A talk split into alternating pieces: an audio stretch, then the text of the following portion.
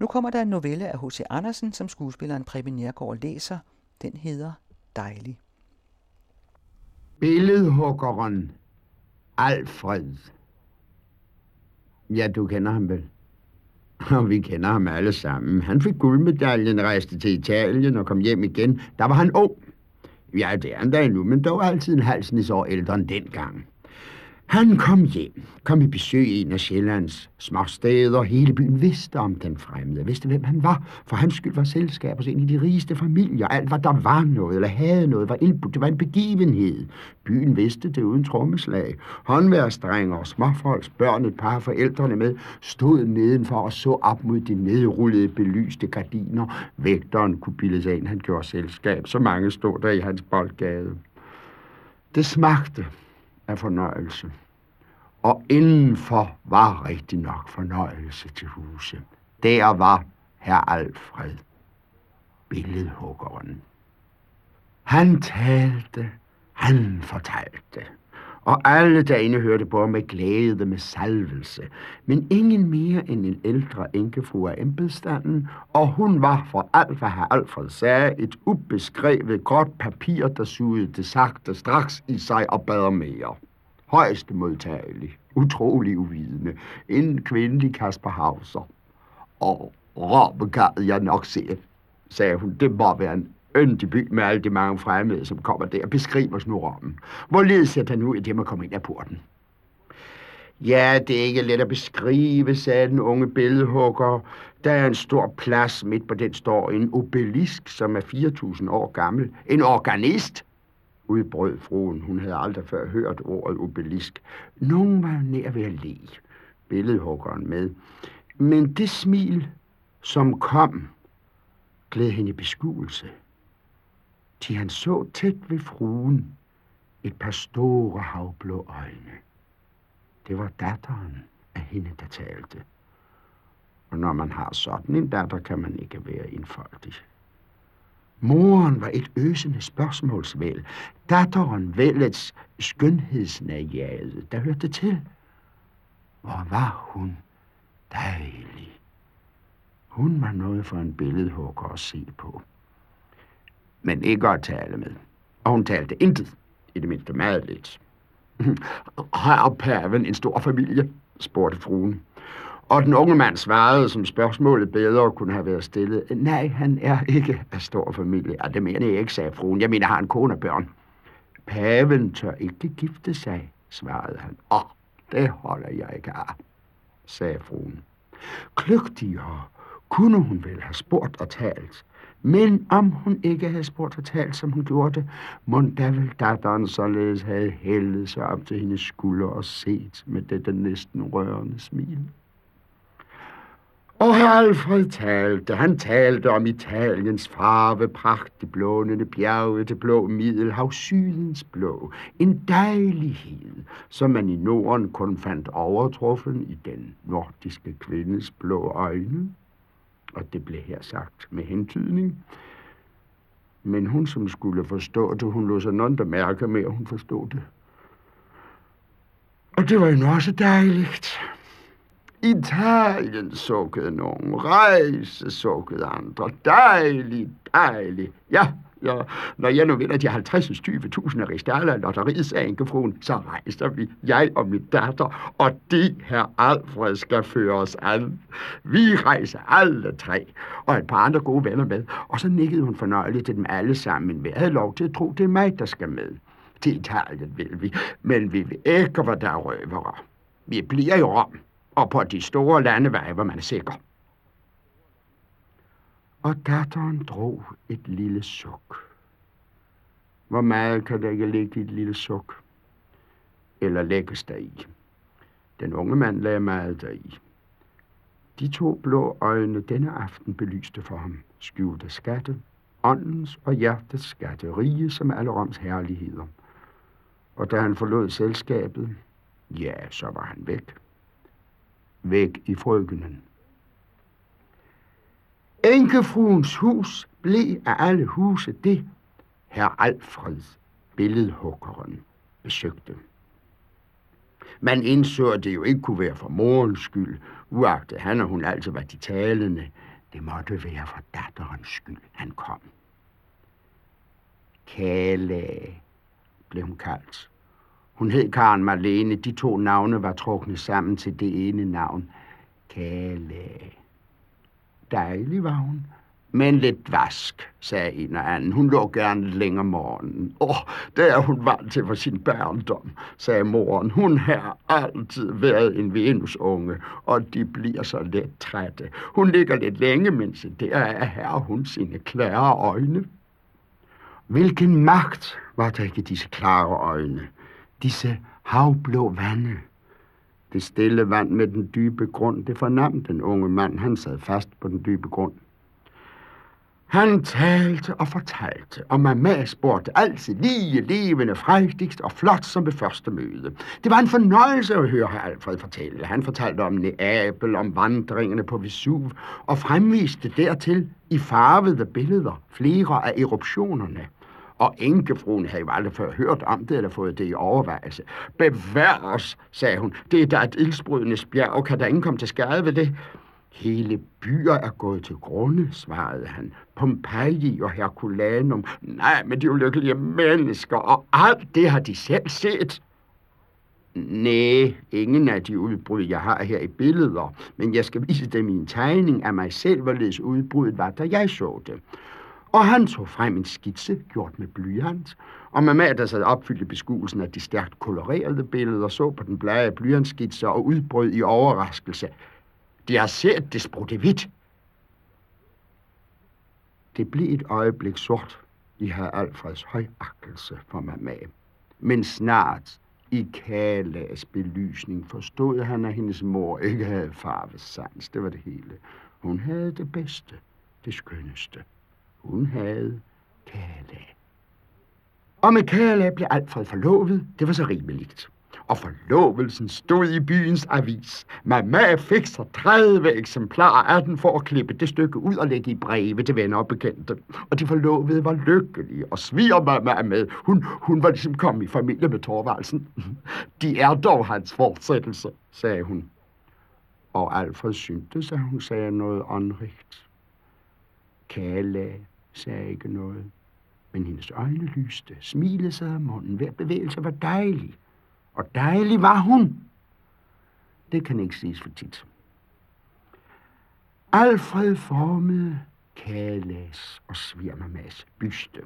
De sad for ham og så, hvorledes han med fingeren glattede og bøjede det bløde ler. Oh, det er nu for vores skyld, sagde Svirmama, at de selv gør det simple arbejde og ikke lader deres karl klatte det sammen.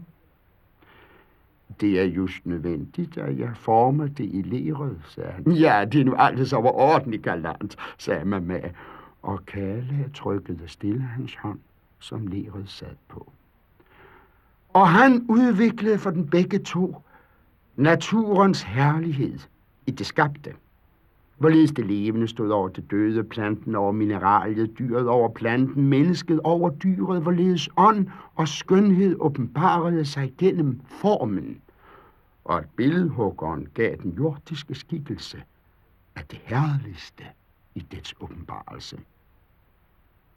Kale stod tavs, vuggende hans udtalte tanke. Sver mamma tilstod. Det er svært at følge med, men jeg går langsomt efter med tankerne, og de sårer ved det, men jeg er fast. Og dejligheden havde ham fast. Den fyldte ham, betog og beherskede ham. Dejligheden lyste ud af hele Kalas skikkelse, ud af hendes blik fra mundvigerne, fra selve fingernes bevægelse. Det udtalte Alfred, og han billedhuggeren forstod sig på det. Han talte kun om hende, tænkte kun på hende. De to blev et. Og således talte hun også meget, for han talte særdeles meget. Det var forlovelsesdagen. Nu kom brylluppet med brudepiger og brudegaver. Og de blev nævnt i brudetalen. Svigermamma havde i brudehuset stillet op for bordenden Torvaldsens byste med slåbrok om. Han skulle være gæst. Det var hendes idé. Der blev sunget viser, der blev drukket skål, og det var et fornøjeligt bryllup. Et dejligt par. Pygmalion fik sin galatea, stod der i en af sangene. Åh, oh, det er nu sådan noget mytologi, sagde svigermamma. Dagen derpå rejste det unge par til København for der at bo og bygge. Svigermamma fulgte med. Foretage sig det grove, sagde hun. Det vil sige styre husvæsenet. Kalle skulle sidde i dukkeskab. Alt var nyt, blankt og dejligt. Der sad de alle tre. Og Alfred, ja, for at bruge et ordsprog, det belyser, hvorledes han sad. Han sad som en bisp i en gåserede. Formens trolddom havde dåret ham. Han havde set på foderalet, og ikke på, hvad der stak i foderalet. Og det er uheld, meget uheld i ægtestanden. Går foderalet op i limningerne og glemmer guldet falder af, så fordryder man handelen. I stort selskab er det højst ubehageligt at mærke, at man har mistet begge sine seleknapper og vide, at man ikke kan stole på sit spænde, for man har ikke noget spænde. Men endnu værre er det i stort selskab at fornemme, at kone og svigermamma taler dumt, og der ikke at kunne stole på selv og få et vittigt indfald, der bortvejer dumheden. Så tit sad det unge ægtepar hånd i hånd, og han talte, og hun drøbede et ord Samme melodi, samme to-tre klokketoner. Det var en åndsluftning, når Sofie, en af veninderne, kom. Sofie var meget lidt køn. Ja, hun var uden skavank.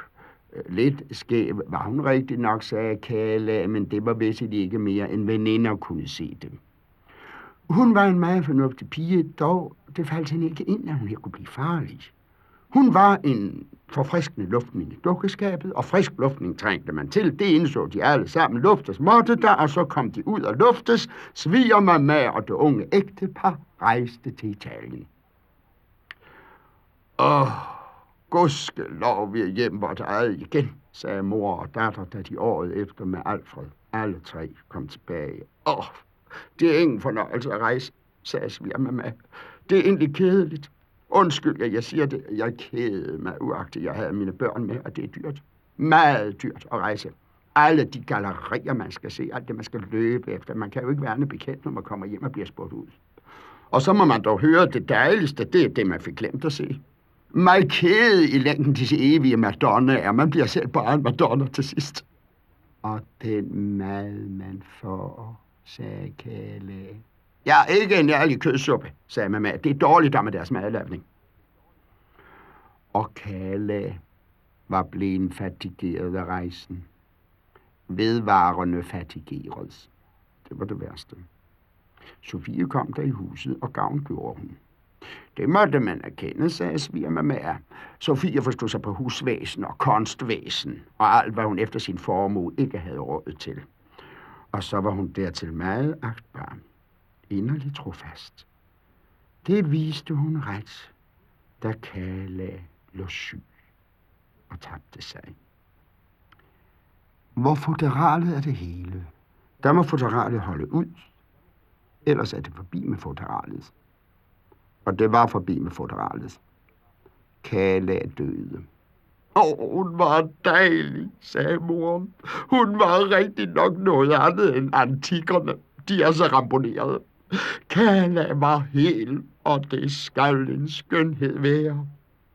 Alfred græd, og moren græd, og de gik begge i sorte klæder. Mamma klædte sort især. Hun gik længst i sort, bare længst sorg. Og hun fik den sorg til, at Alfred giftede sig igen to Sofie, der ikke havde udvortes. Han er gået til yderligheder sagde svigermamma. Han er gået fra det dejligste til det grimmeste. Han har kunnet glemme sin første kone. Der er ikke udholdenhed hos mandfolk. Min mand var anderledes. Han døde også før jeg. Pygmalion fik sin Galatea, sagde Alfred. Ja, det stod i brudevisen. Jeg havde også virkelig forelsket mig i den dejlige statue, der fik liv i mine arme. Men den beslægtede sjæl, som himlen sender os, en af dens engle, der kan føle med os, tænke med os, løfte os, hvor vi bøjes, har jeg nu først fundet og vundet. Du kom, Sofie. Ikke i formskønhed, i stråleglans, men god nok. Mere smuk end det behøves. Hovedsagen er hovedsagen. Du kommer og lærte billedhuggeren, at hans værk kun er ler, støv, kun et aftryk i dette af den indre kerne, den vi skal søge. Stakkels kale, vort jordliv var som et rejseliv. Deroppe, hvor man samles i sympati er vi hinanden måske halvt fremmede. Det var ikke kærligt sagt, sagde Sofie. Det var ikke kristeligt. Hist oppe, hvor der ikke skal tages til ægte, men som du siger, sjælene mødes ved sympati. Der var alt herligt udfolder og løfter sig, vil hendes sjæl måske klinge i så fuldelig kraft, at den overklinger min. Og du, du vil da igen udbryde i dit første forelskelsesudbrud. Dejlig, dejlig. Preben Nergård læste H.C. Andersens Dejlig, som han skrev til et arrangement i Studenterforeningen i København i 1859, hvor han selv læste op.